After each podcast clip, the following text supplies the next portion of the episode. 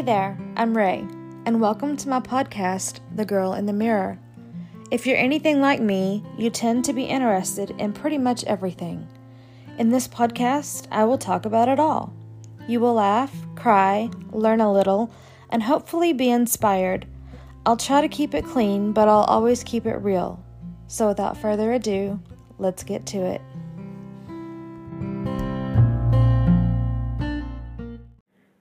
Wow. Happy Friday, everybody, and that is WWOW. Wow. The Women's World on Wheels retreat was last weekend, and it was an experience and a community of people that I did not know I needed in my life. I came back on a high, and despite a difficult travel day there, which we'll get to in just a moment, it was something that I have been waiting almost 22 years to experience. I've been in a wheelchair almost 22 years, and I didn't realize that in that time, I had not felt like I belonged somewhere or had a community wrapped around me. Now, don't get me wrong, I come from a small town, I come from great people, you know, as a community there, but I'm talking specifically a wheelchair community. A group of people who can have conversations with me based on shared experiences rather than empathy alone. And it was just refreshing to to see and to experience other people who just absolutely get it, you know, and who had better resources wherever they've lived and they could teach me things. Like you would think that being being a veteran wheelchair user for you know 20 plus years that I would have it figured out and I learned so much about myself just being around them. So, let's get into it, shall we? My travel day. I had the worst travel day that I have experienced in a very long time, and I love to travel. I flew out of the airport in Oklahoma City, and whenever I was checking my, um, doing my security check, sorry, at Will Rogers World Airport in Oklahoma City, I realized that my wheelchair wheel was broken. And I had already checked my bag. I was due to board the plane. I had no spare parts with me. What do I do? So I go over to a cafe I sit there for a moment, call my mom, and I'm like, this is what's going on. I don't know if I should just like scrap it and go home or go home and try to find a different part and get it fixed and hopefully be able to drive all night and make it out there sometime tomorrow so I can still experience part of it. And then I was talking to her and I was like, you know, that's really that's really dumb because this trip is paid for. Like, I really want to be there. So, I'm still gonna go. Come hell or high water, I'm gonna figure it out. I'm gonna go. And she was like, just reach out to the people who are supposed to meet you there, let them know what's going on. Maybe somebody has an extra part they can loan you. You know, just don't give up yet. And I was traveling alone, and it would have been really easy for that obstacle to have been like, eh, eh, too bad, that sucks. Guess you better go home. You don't know anybody out there anyway. You know, I had all of these moments of doubt pop into my head. And I was like, I'm gonna go, I'm gonna go, I'm gonna go. So I reached out to the number given to all of the campers about arrivals and, you know, the first day of camp, let them know what was going on. And they re- responded back that you know we will have somebody there with extra parts maybe we can get it fixed. Just um, go ahead and come on out. We'll take we'll figure it out. So i go on down to my gate i let my mom know hey i'm going to go ahead and get on the plane whenever they were loading me onto the plane this is this is the first big oopsie as far as the travel experience of other people involved.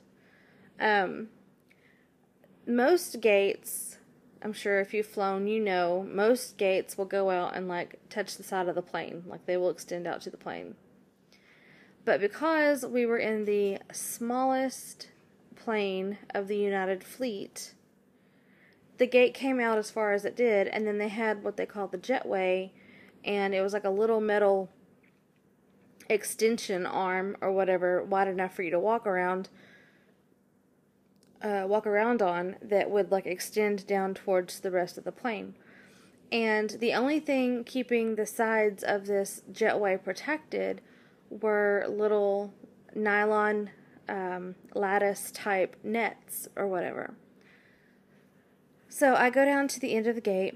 I transfer from my wheelchair to an aisle chair and I am prepared to be drugged backwards onto the plane so they can fit me down the aisle and whatnot. When the lady moves me, she hits something and the aisle chair turns over on its side. So I reach out out of habit. You know, I didn't have wheels on the side to grab onto, which I've used for balance before. And my hand happens to snag in this lattice net on the side of the jetway and I held on for dear life. That was the only thing keeping me from tipping over and hitting the ground. So, I know she didn't mean it, but at the time I was not caring. I was already anxious. I was upset, and I almost hit the hard metal ground of the jetway because people were in a hurry. So, took a deep breath. They got me upright. We were put onto the plane. And then the aisle chair, because this plane is so small, barely fits down the aisle. Okay, oopsie number two. so I get into my seat finally. I get situated. Very, very, very narrow seating. And the plane loads. I get seated next to a really sweet guy who had just the best little conversation skills. He was super patient, didn't mind that every time I had to adjust to my seat, I actually ended up bumping him, and he was just very comforting and very forgiving for the narrow space. So I greatly appreciated that. And in no time, we were getting ready to land in Denver. I always opt to get off the plane last because I don't like feeling rushed. So I had no problem saying my goodbyes and waiting for everyone to get off the plane.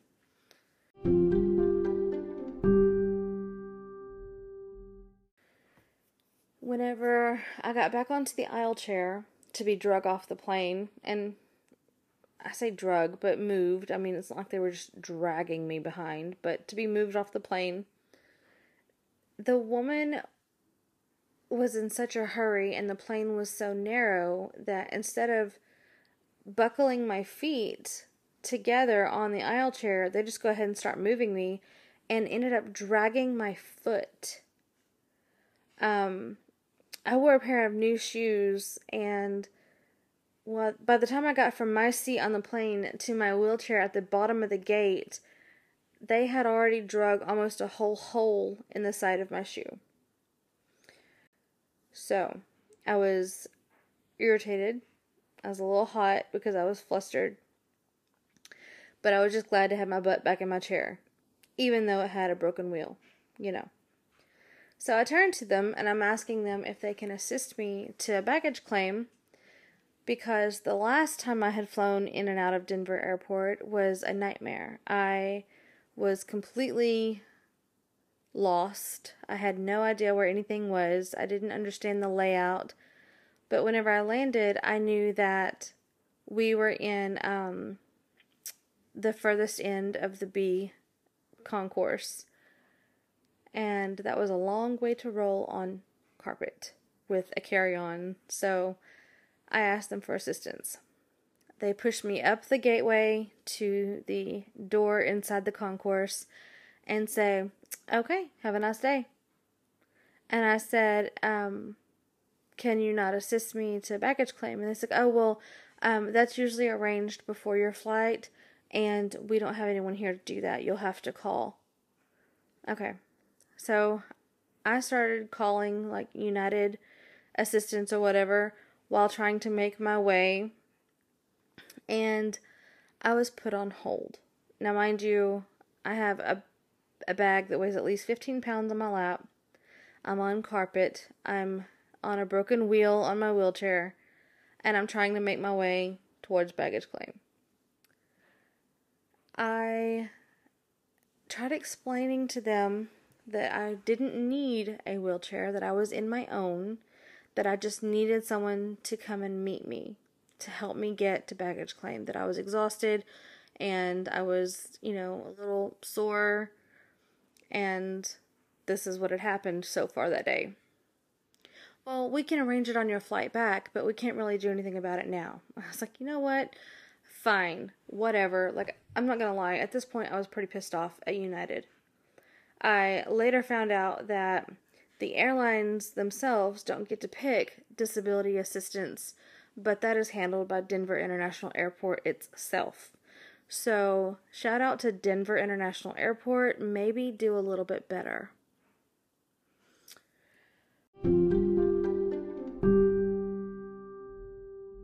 So, we made it to the terminal. I get off the train. I go to baggage claim, get my bags, and I realize that I have to go to the sixth floor to meet my ride. Well, I get directed to the end of the fifth floor where there are elevators but that elevator doesn't go all the way to the sixth floor. So I had to come all the way back down past baggage claim.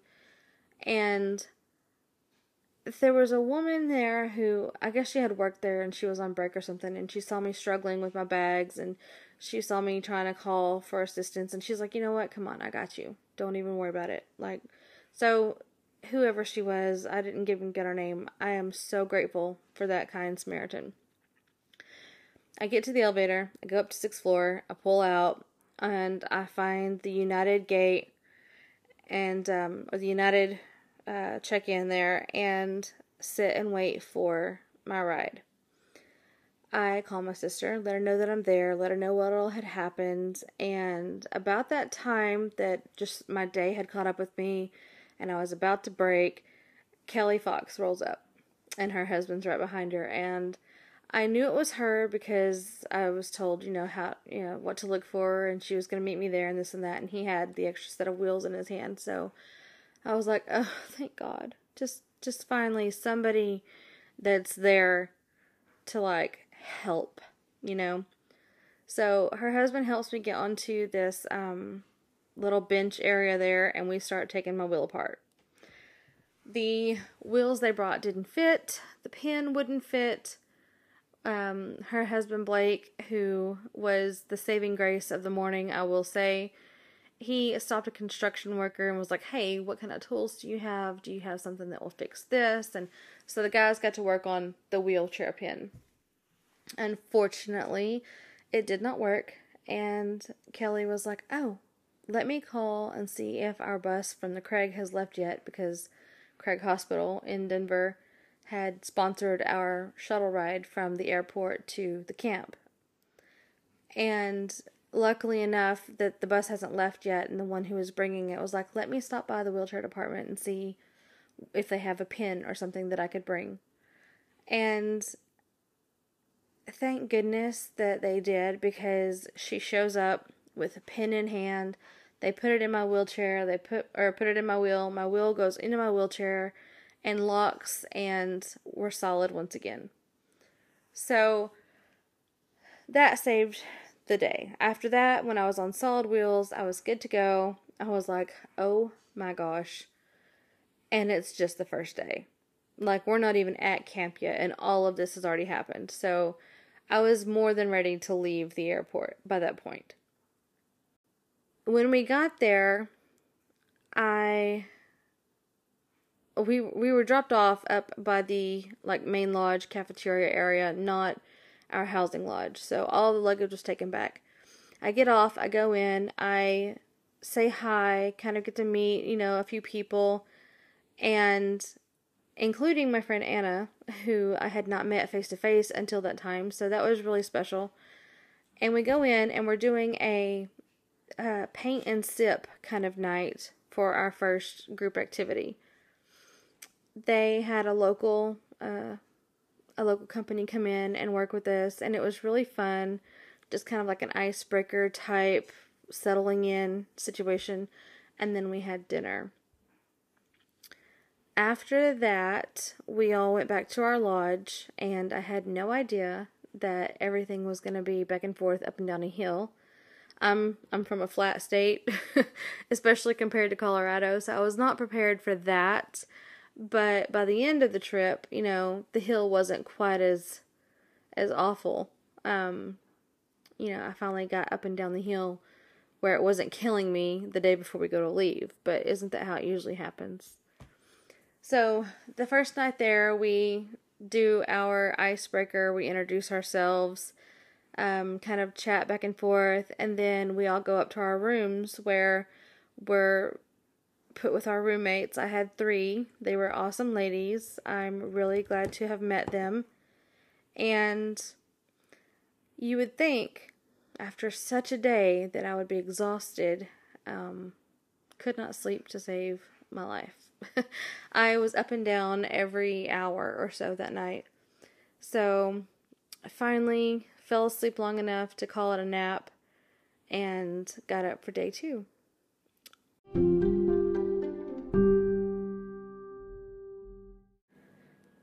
So, day two and day three of the camp, they had all kinds of activities lined up for us.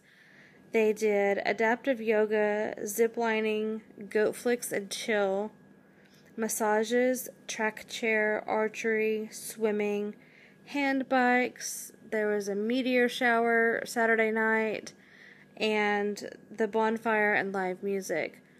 I did the adaptive yoga, and that's whenever I felt the rib floating out, kind of causing a lot of pain. And I went in support of the ziplining. Maybe I'll try it next year. I don't know. I'm kind of scared of heights. Uh, watching a couple of them a time or two gave me a little bit of a vertigo. So we'll see. I really want to branch out and try different things.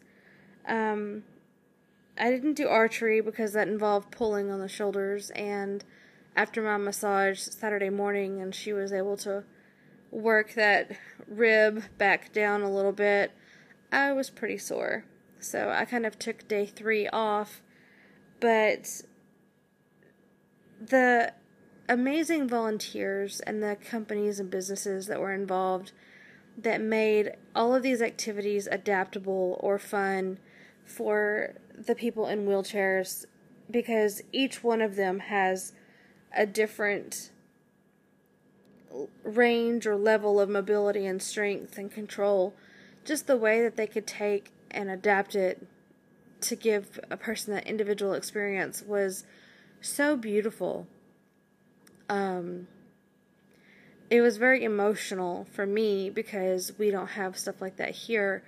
And like I said, you know, in conversation, that was the first time I really felt like I had a space carved out for me without it being an inconvenience or a burden. And I know that sounds sort of.